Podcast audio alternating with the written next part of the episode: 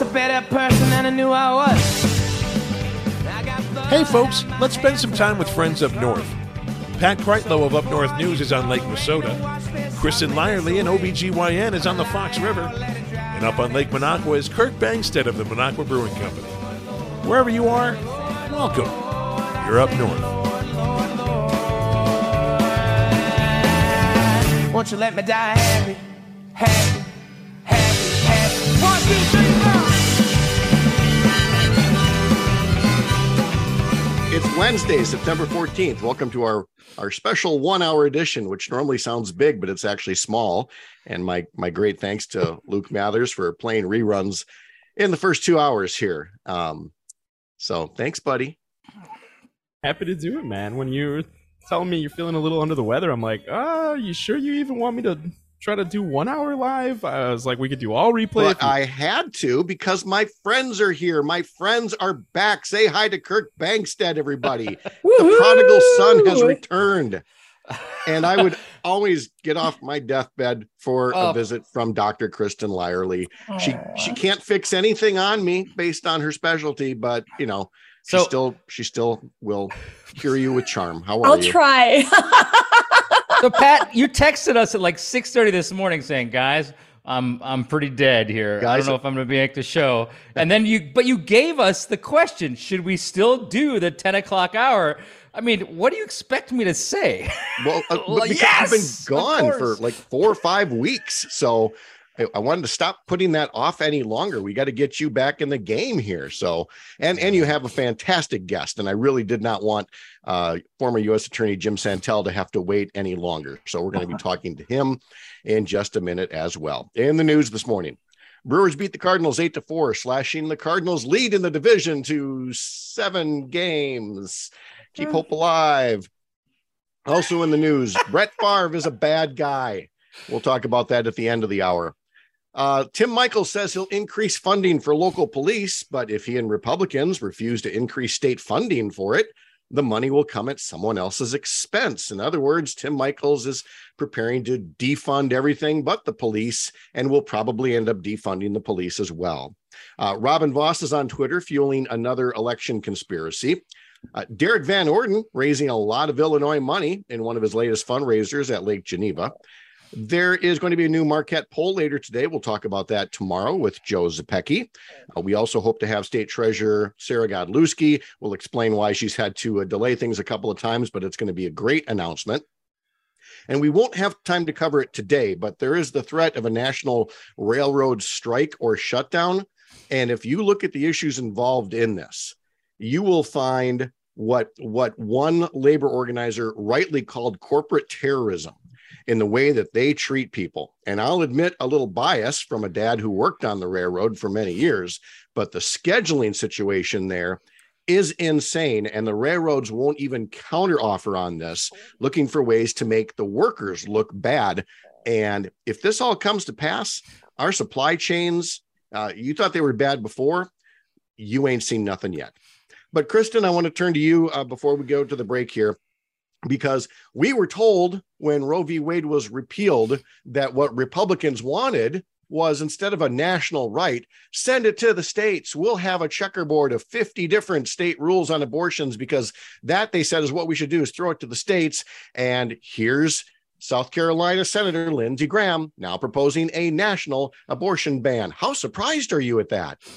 Have you seen the name of this band too? I'm doing this from memory, but I think it's called the Protecting Pain Capable Unborn Children from Late Term Abortion Act, which is every single piece of like eh, misinformation and jargon that they could possibly throw together. It's entirely meaningless.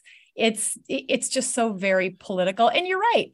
This is uh, the opposite of what they said they were trying to accomplish when they repealed Roe. the interesting thing is that there were plenty of Republicans, even Ron Johnson, who you know right away said, "I don't know about this," and you could you could feel them all looking at Lindsey, just you know doing that motion across their neck, going, "No, no, no, Lindsey, too soon, too soon. We're not supposed to do that till after the election." But he kind of gave away the game about how very hypocritical they were, and then uh, Chris, you were telling me about the you know the fetus that was found on a on a street in Milwaukee, right earlier this week. Yeah, this Um, was you know, reported. probably again. Uh, I fear it's a sign of things to come. Yeah, agreed. So uh, Fox out of Milwaukee reported that in some neighborhood, somebody had driven by and thrown a plastic bag out a window, and there was a fetus in the bag. And um, you know, I, obviously this is disgusting and horrific, but this is what happens when people are desperate and they don't know where to turn and they're fearful. So I, I wouldn't be surprised if we see this more in the future. It, what we really need to do is give people resources, make sure people have access to healthcare providers and information and uh, full spectrum pregnancy management. But we're moving in the opposite direction, Pat. Well, we are because we have uh, a legislative branch that is broken. And Kirk, with only 30 seconds and without actually introducing our guest, it's also about a judicial system that's broken. You want to tease that in just a few seconds, what we're going to talk about? Yeah, I mean, we're going to talk about the uh, nationwide judicial system, all the Trump appointees that don't have much experience. Then we're going to turn it back into Wisconsin uh, because we can't uh, get our judicial system to protect women, uh, and we should have uh, way before Roe was overturned. So we'll talk more about that uh, after the break. Yep, protecting women and protecting a little thing we like to call democracy. So we have uh, that coming up with former U.S. U.S. Attorney for the Eastern District of Wisconsin, Jim Santelle, and uh, we'll talk to him for a little bit, and then we will uh, talk later in the hour, just the the three of us, about other some of the other news notes that I mentioned, and maybe talk about some home herbal remedies that I can try for the rest of the day. Thank you all for your patience. We'll be back after this. You're up north.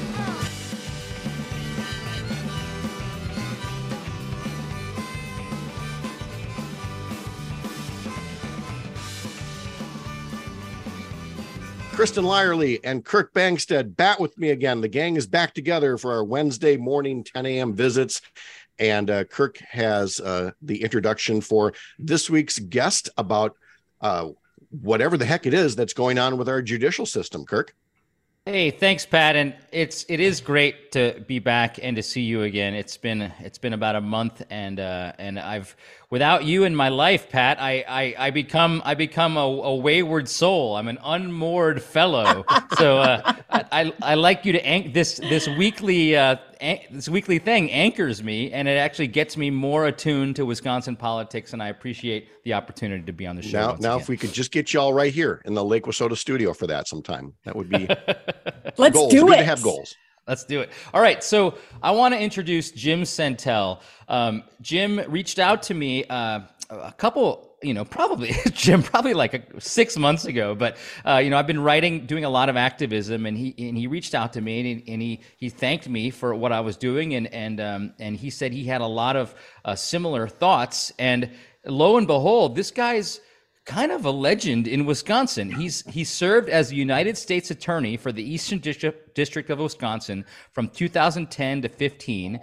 He graduated from Marquette University and then the University of Chicago Law School, which he must tell us his story of how he was not not present uh, at the beginning of the Federalist Society because he's not part of the Federalist Society, but he saw it being formed at the University of Chicago Law School. You, we got to tell that story later.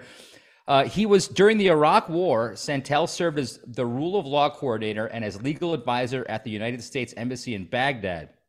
Welcome, Jim. We are honored to have you on the show today.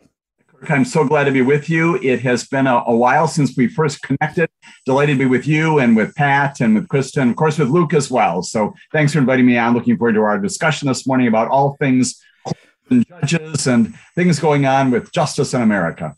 Great. Well, so I just wanted to follow up. I mean, we wanted to set the stage. It's been about a week and a half since um, uh, a, uh, Judge Aileen Cannon uh, ruled that uh, Trump needed a special. Uh, Trump was able to get a special master, uh, you know, and kind of the, for the first time ever, kind of said a president, a, president, a former president of the United States was uh, somehow uh, more special than any of, anybody anybody else in front of the law. But before that, I wanted to start with the positive. Uh, we've seen two different things happen in, in the United States uh, from our judicial system.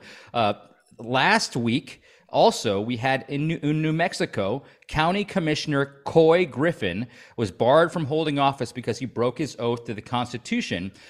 Apart from Aileen Cannon in Florida, a Trump appointed judge, State District Court Judge Francis Mathew, not a Trump judge, handed down this decision. And it said if you've been involved in an insurrection, you've broken your oath to the to the country and you can no longer serve. And that he even went so far as to say even if you haven't even been convicted of being an insurrectionist, if you've been part of one, you can't serve. There's two completely different uh, decisions handed down in the last week and a half, and I wanted to kind of get into that uh, because it's it looks and it appears that Trump-appointed federal judges may be uh, subverting the judicial system. Jim, what do you what do you think about both of these both of these uh, rulings in the last couple weeks? Sure, a, lot to unpack there, but I think you've got it right right in terms of describing what happened in both instances. You've got two different judges who both profess to be people who are advancing, promoting the rule of coming to very different results, and coming to those results based upon some misunderstandings, uh, misapprehensions, at least with respect to Judge uh, uh, the judge in South Florida, um, about what her role and responsibility is. So let's talk first about the positive news, as you've described, uh, going out of, of, New Mexico. This is uh, Francis Mathew. Uh, the predicate for this, of course, is that this Couy Griffin, who is this county commissioner, uh, previously convicted in a federal court in the District of Columbia. He is one of those 850 or so who the United States Department of Justice has prosecuted for their involvement in January 6th. And, and that's important because um, at that time, a, a judge named Trevor McFadden, he's a district judge, he presided over a trial, a bench trial, and found and found uh, Mr. Griffin guilty um, of a misdemeanor count, illegally entering a restricted area, and acquitted him of another count related to disorderly conduct, sentenced to uh, Griffin to 14 days in prison. Now, why is that important? Well, that's important for at least a couple of reasons. One is it's based upon that, then, that Judge Mathew looks and says, well, gosh, we've already got a judicial determination of basically this violation of the federal law. And then he goes deeper, as you just said, Kirk. He goes beyond that and says, and what is this all about? and describes in his order not simply the conviction, which provides a predicate for him doing the judge doing what he did in New Mexico, but also provides a lot of description about what happened on that day and goes on to describe things that Griffin said about this is a battle, a war we cannot lose. He told a, a crowd, we've got to get our country back. And again, the New Mexico judge says all of this together brings us to the 14th Amendment. And basically, as we all know, uh, says that if you have engaged in insurrectionist behavior and conduct, you cannot serve in public office. And so, bringing all this together, this, I would say, not brave, but appropriate judge in Mexico does what he should do and says you can no longer serve. Um, huge importance because of the precedent that it sets.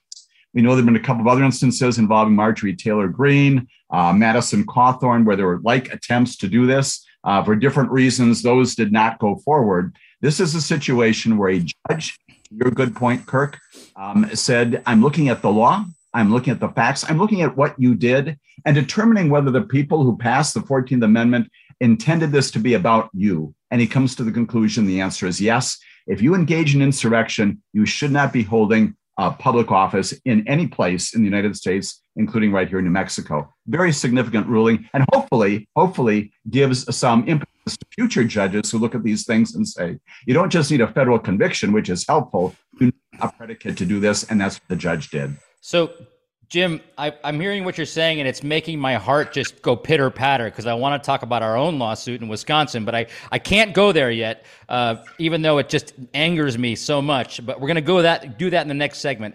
Let's transfer back to Cannon. What happened with uh, Aileen Judge Aileen Cannon, uh, Trump-appointed judge? Um, give us give us some background. I mean, from not only Laurence Tribe, Harvard Law, Law School professor, and Bill, you know, he's super, super progressive. Bill Barr, basically a, a, a flunky for Trump before Trump tried to over, overturn the peaceful transition of power, similarly said that this ruling by Judge Cannon was not even based in any part of the law. On the right and on the left, legal minds are trashing this decision. What's going on here?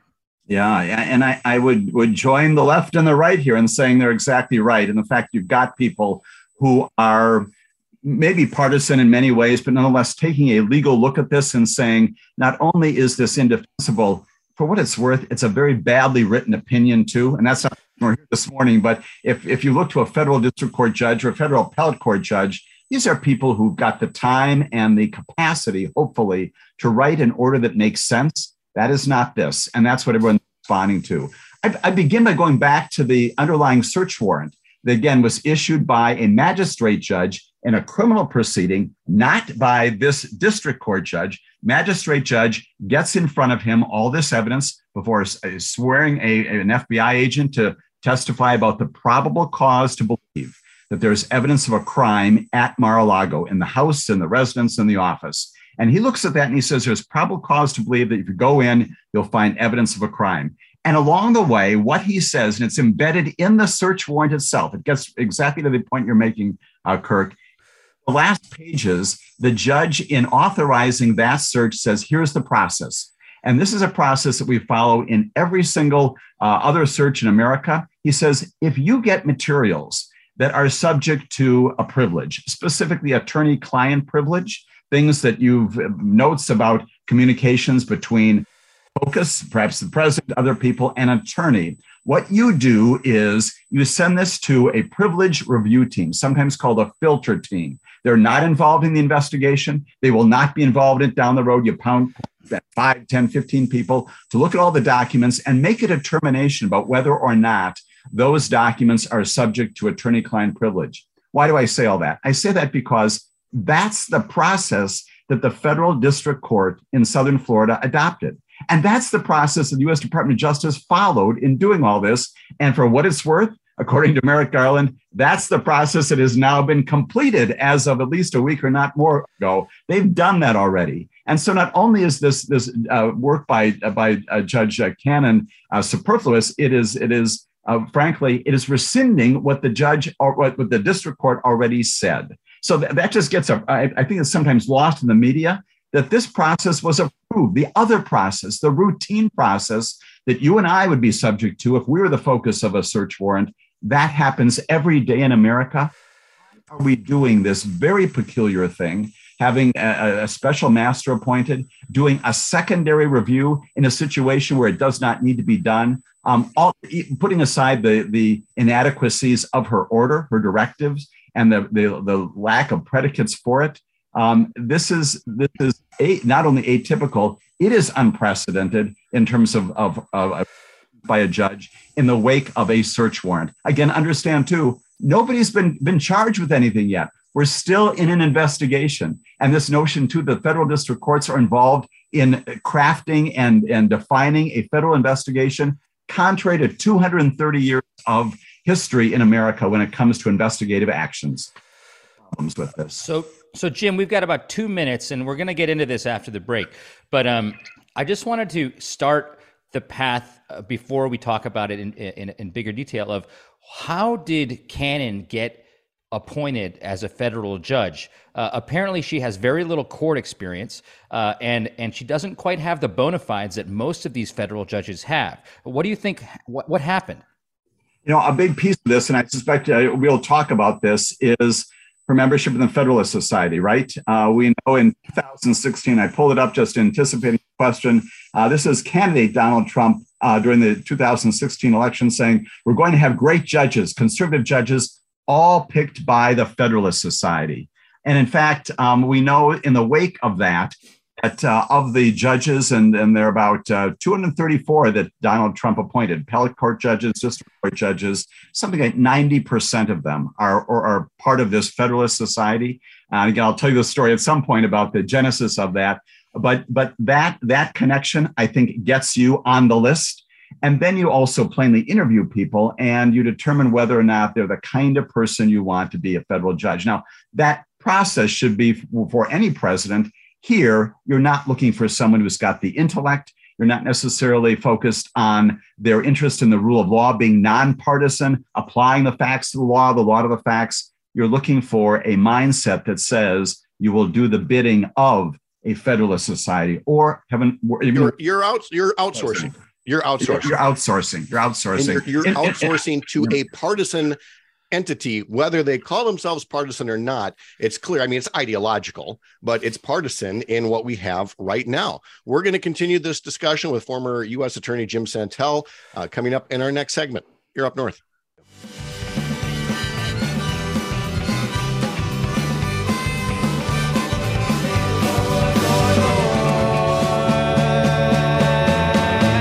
Won't you let me die? Again, do not adjust your radio. Somebody's just a little bit under the weather, and it, it is just your classic man baby head cold that's gonna, you know, sideline me for the rest of today. But I really wanted to be part of this discussion with uh, Jim Santelle, former U.S. attorney, along with Kristen Lyerly and Kirk Bangstad. And Kristen, let's uh, turn to you to pick up the questioning.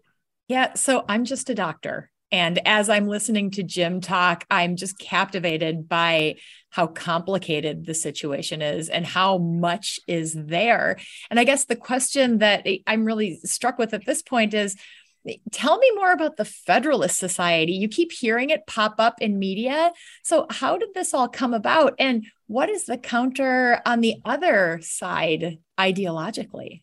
Kristen, outstanding question. And there is history here, as Kirk sort of teased at the start of this. I was actually kind of in the room to use the Hamilton reference uh, when it was created. This is how old I am 1982. I was a second year, maybe a third year at uh, the University of Chicago Law School. And my classmates actually uh, sent around some flyers saying, Hey, we're starting this new group and we're going to be putting together some forums to talk about America, and we're going to talk about the way it should be, and we're going to talk about kind of taking it back and doing some things. And there are an awful lot of us who are kind of intrigued by this, but thought, taking America back, I think we're okay. Again, this is in the middle of the Reagan era, also remember that. So there's some uh, some dynamics there too. But my classmates actually were the ones on uh, in Hyde Park in 1982 who created this, and it was initially, to their their credit, was initially a, an attempt to try to, to uh, have discourse and public programs. This still happens to this day to advance, admittedly, a conservative view about what should happen in government, not just with judges, but about how things should go. And again, certainly inspired by the fact that Ronald Reagan was the president at that time. And so it had this academic flavor to it coming out of an academic institution. And what happened over the years, and for what it's worth, I'd commend to everyone's attention a, a wonderful statement made by Sheldon Whitehouse, who's a, a, a senator from Rhode Island who took to the floor of the Senate and described all this history and how there are now three different uh, uh, Federalist societies, and describes how at some point then this morphed. This became something much more virulent, to use that word. I think it's his word also, uh, about how we're now going to simply place judges in these positions of responsibility federal judges, who, again, as your listeners and certainly you, you know as well, they have lifetime tenure. And so, for example, Aileen Cannon, 41 years old, she can remain there until the day that she dies. Uh, unless she resigns, does something else. And so that will be 40, 50, 60 years perhaps. Um, and that advocacy for putting conservative judges in these positions and changing, changing as we have seen this past summer and previous years, the very laws un, under which we, we act and behave. That has become the focus of the Federalist Society. To answer the second portion of your question, there is an attempt, somewhat belated, uh, by the other side, if you will, called the American Constitution Society. It is out there and developed specifically to try to respond to this advocacy um, not just uh, academic advocacy, but quite, quite frankly, um, admit, uh, acknowledging that, that we've got people out there whose memberships will bring them to the attention of a president like President Trump, will get them on the bench, and we'll go from there. So the American Constitution Society tried to do the opposite. Um, I would offer with not quite the success and quite the name recognition that we have uh, with the Federalist Society. All right. So, Jim, I mean, obviously, presidents should not be picking judges based on their uh, how partisan they are. Uh, the judicial system is the, the, the, the one stop, should be the one stopgap for partisan behavior, and we should be able to rule on law. So the Federalist Society, in and of itself, uh, is should not be any indication of whether or not you should be appointed a, ju- a, a life tenure as a judge. There's also something you told me about uh, when we were talking earlier is that is that these judges appointed by Trump all they had was the Federalist Society in their resume. Uh, can you talk about the the bar association's kind of rating system and how judges like uh, you know Cannon uh, were really not qualified to become federal judges? Absolutely, it's, it's an important thing because the American Bar Association, I will say up front, I'm a member of it. I pay dues. I'm not real active in it, but it provides you with all sorts of information about a national bar association. By its very nature, it is nonpartisan. It's apolitical, should not be that. And what they do with respect to every federal judge nominee, by a president is they rate them. They rate them not qualified, qualified, or highly qualified. And frankly, every single nominee, I think we all agree, by any president, we've got many, many lawyers out there, many other, other state judges. Every nominee should be what? Highly qualified, right? These are terms of life. These are very important positions. District Court, Appellate Court, certainly Supreme Court as well. Let me give you a few statistics here. Um, every single Obama nominee to the, uh, the court was highly qualified. Um, it, during the Trump presidency, nine of them, nine of them were unqualified, which is a D or an F. Uh, Judge Cannon was qualified, which is sort of like giving somebody, I think, a C plus, if you will. That is okay. You've got a little bit of experience. You're a lawyer. Uh, she was an assistant U.S. attorney for a while, but you do not have this breadth of experience that you should bring to a federal position. And so said, you're qualified. Um, we know during the Trump administration, again, unlike Clinton administration, unlike the, the Obama administration, uh, listen to this. Remember uh, this fellow out of Western Kentucky, Justin Walker? Um, no trial experience at all. He gets on the district court in Western Kentucky and then is elevated later to the DC uh, Court of Appeals, the one that produces all these major cases. He is now sitting on the, on the second highest court in the land, never been in court. Uh, Sarah Pitlyk, also Eastern Missouri, likewise, much in the news, never set foot in court, nominated by the president, and she is now presiding over cases, administering the evidence code, sentencing uh, people, engaging in, in civil litigation oversight. It is shocking, and the, it goes on and on like that. And so, um, this this notion that we again we've got plenty of wonderful people, um, frankly, on both sides of the political aisle who are great lawyers who are wonderful attorneys, state court judges, others, magistrate judges who can be in these positions. Why don't we identify who those people are? And as, as, as Pat, as you said, as Kristen, as you said, um, these people should not be there because of their political credentials. They should be there because of their academic, their experience, their academic background, movements as judges, as jurists, as lawyers, as practitioners who advance the rule of law. And with respect to some of them on the bench now for life, that is not the case. All right. So, Jim, we don't, I'd love to talk to you for hours about all this stuff, but we only have about eight minutes left. And I wanted to pivot to Wisconsin. I mean, Wisconsin is, uh, potentially one of the most damaged states in the union. Uh, arguably, we no longer have a democracy because we have a right wing Supreme Court uh, we have a legislature who has gerrymandered uh, most of Wisconsin, so that uh, even if there are more Democrats, there's it's there's almost a veto-proof majority of Republicans in the legislature. We're a damaged state. Um, you mentioned earlier about uh, you know this this uh, this Griffin uh, being kind of like the 14th Amendment finally being applied in the right way to a guy who was part of the insurrection. Um, in Wisconsin, we've had you know, my super PAC sued Ron Johnson, Tom Tiffany, and Scott Fitzgerald for aiding and abetting the insurrection under the same uh, amendment, the third article of the 14th Amendment. That uh, and that lawsuit was dismissed by the judge that was in your uh, in your uh, the Eastern District. I'd like to talk to you about uh, do you think that was a, a good ruling? And then, and then I'd like to follow up with a question on the the fraudulent electors in Wisconsin because that's a huge white, a huge elephant in the room as well. Absolutely. And so this is Judge Lynn Adelman, who's been on the bench a long time. I appeared in front of him in, in civil cases, criminal cases, and I will tell you that I respect him as a jurist um, is not a judge who I think should not be there. He is one who has been popularly written an awful lot of articles out there. And so I preface. And, if the name is familiar, he was a longtime former state legislator as well, Absolutely. Democratic legislator. Yeah. Absolutely. And, and frankly, part of this is, you know, it was also a good friend of Russ Feingold, a former senator, and it was Senator Feingold who nominated him to the bench, seeing him those qualities. And again, I appeared in front of him. He is a, a good judge. That is not to say, and it's a wonderful thing about America, including being a lawyer, being a part of the state bar. I can and answer your question and be critical of judges, and I will be here. And I, again, it's with respect uh, that I say that as I read through uh, Judge uh, very lengthy and and a very thoughtful opinion, I goes through all kinds of things. We could spend hours parsing through this concept of standing, which is basically what he's he's focused on, and, and identifies five, six different things under the Declaratory Judgment Act that are problematic with the lawsuit that you brought. His words, not mine, Kirk Um, but I, I, will say this about, about the opinion.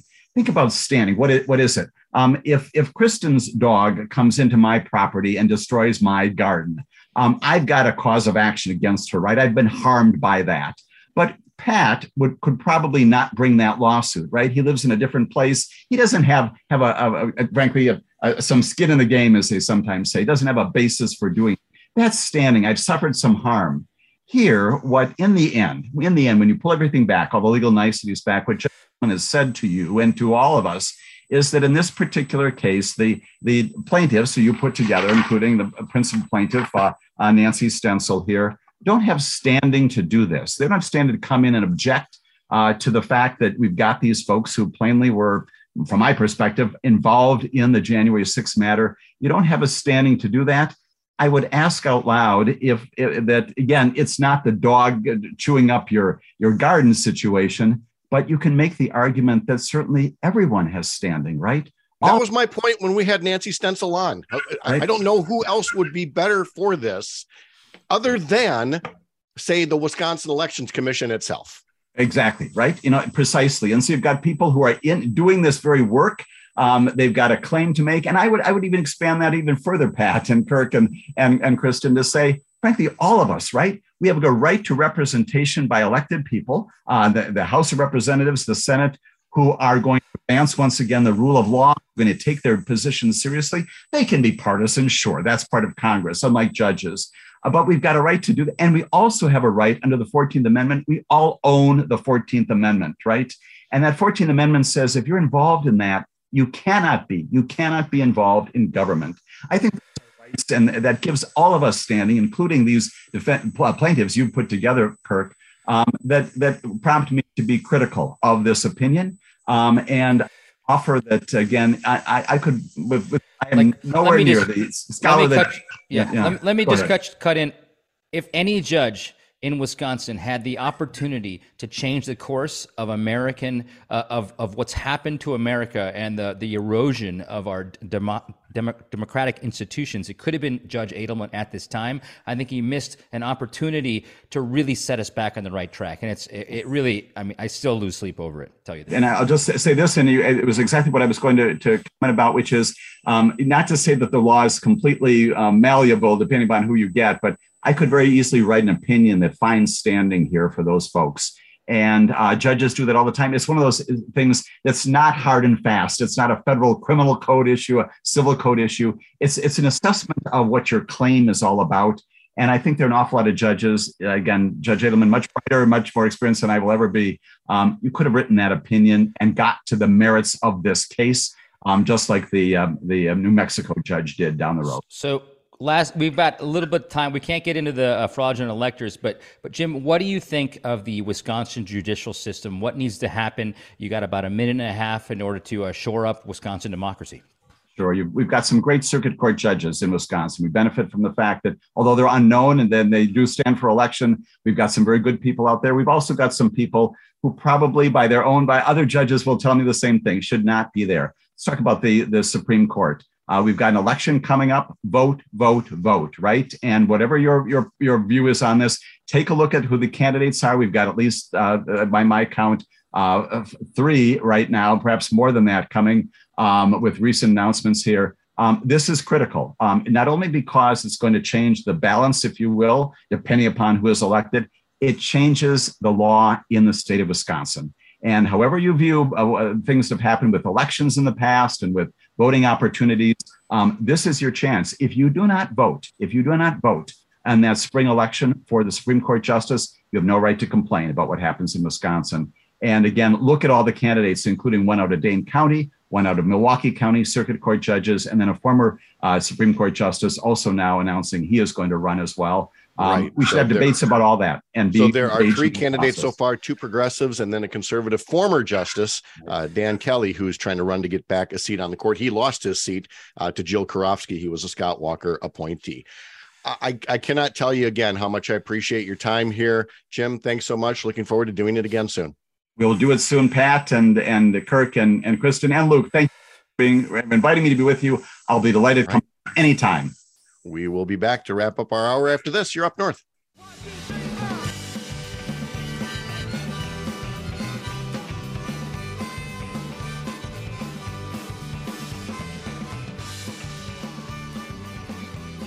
Jim had so much information, Luke, that he, he didn't even have time to plug his own show. So, how about if you do it for him?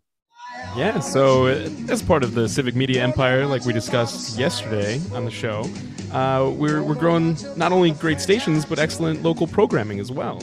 And so if you want to hear more legal analysis from Jim Santelle, you can tune in on in Waukesha on the Shaw and in Madison on Devil Radio, Saturday mornings from 9 to 11 a.m.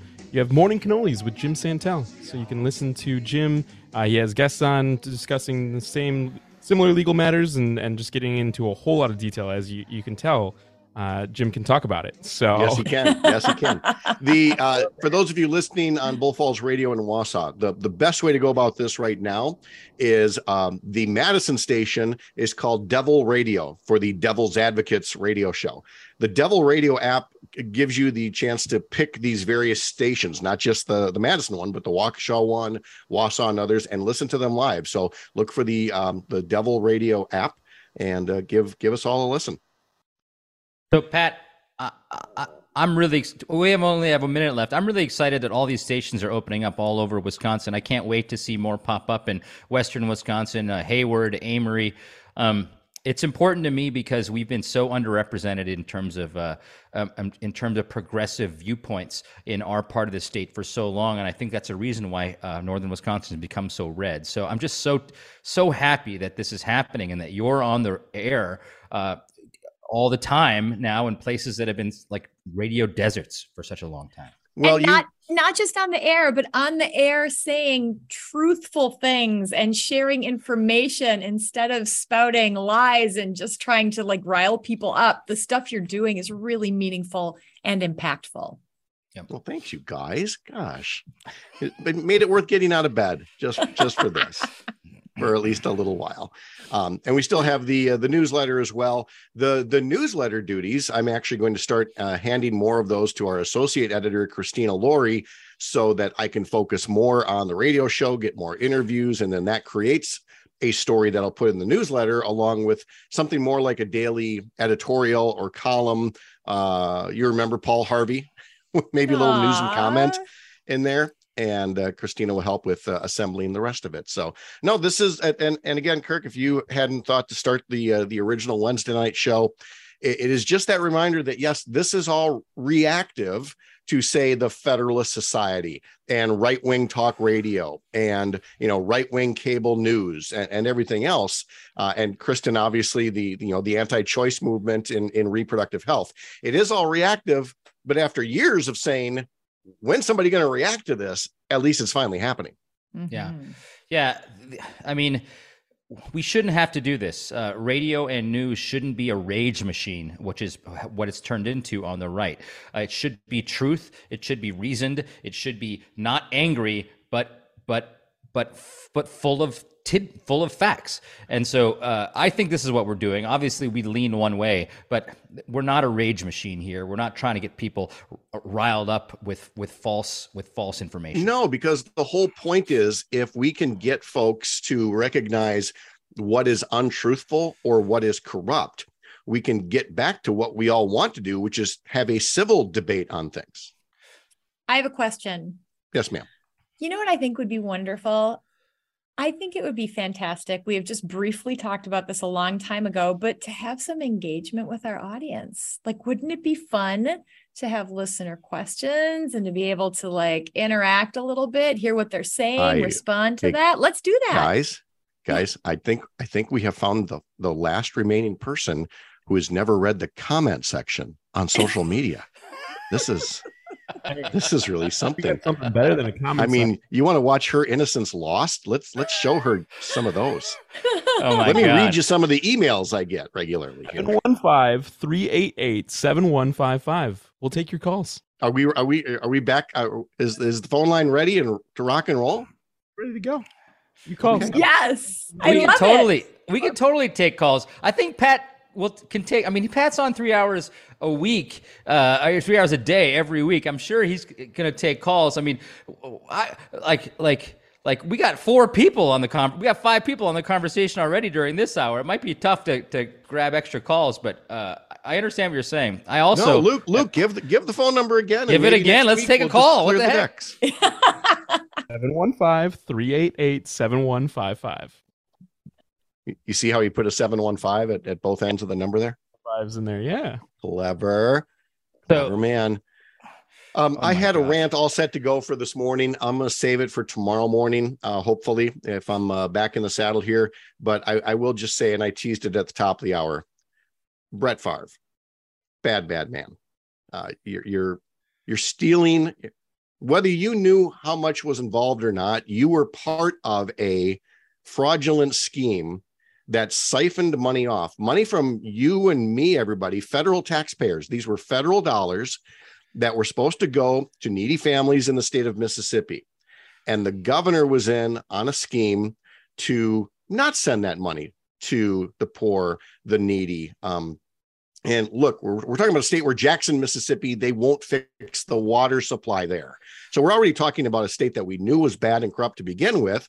So I suppose it's not the world's biggest surprise that you know Brett Favre thought, well, maybe I can get in on this action. He wanted to build a multi-million dollar sports facility for the volleyball team at the college where his daughter was attending. And the, the reason we're bringing it up now, you've probably heard it in you know in the past, kind of you know referenced, but nothing was really firm. But uh, Mississippi Today, a big news site down there, has been investigating this, and they have uncovered never before seen text messages involving the former governor Phil Bryant and Brett Favre and a go-between. And the, the you know Mississippi Today asked Brett Favre, uh, you, you know, back in 2020, that's how far this story's been going on in Mississippi. They asked, you know, have you ever been, uh, have you ever discussed the volleyball project with the governor? Favre said simply, no, not knowing that the natural follow up should have been, are you using an intermediary to communicate with the governor? Just like the quarterback that came after him, you know, play, tried to be cute with the question of, you know, are you vaccinated? And he's like, I'm immunized. So look, we're, I, I- I'm, I'm happy for their accomplishments on the field, but you know, th- this is, this, this is a rough one right now to hear this about, you know, one of our, one of our former sports heroes. When is he going to learn that text messaging is maybe not his greatest way of communicating with people? yeah, he was. He did get in trouble with text messages before, didn't he? I mean, come on. yeah, I mean, I mean, let's let's let's talk about sports heroes get weighing into weighing into politics. It's happened on both sides. We, w- w- Oh, many yeah, of we- many of we them are even have time to kneeling. get into what many Aaron of them are Rodgers, you know, kneeling said. with the uh, uh, national anthem, and Yep. guys like guys like Rodgers are talking to Joe Rogan and saying, uh, you know, I that, know. you know, anti-vax kind of stuff. It's uh, That's a whole that- other not that show. They can't have opinions, but boy, That's a yeah, whole you- other show, Kirk. stealing stealing stealing from the poor that's a whole different thing thanks you guys have a great day thanks for putting up with me we'll see you back here tomorrow bye now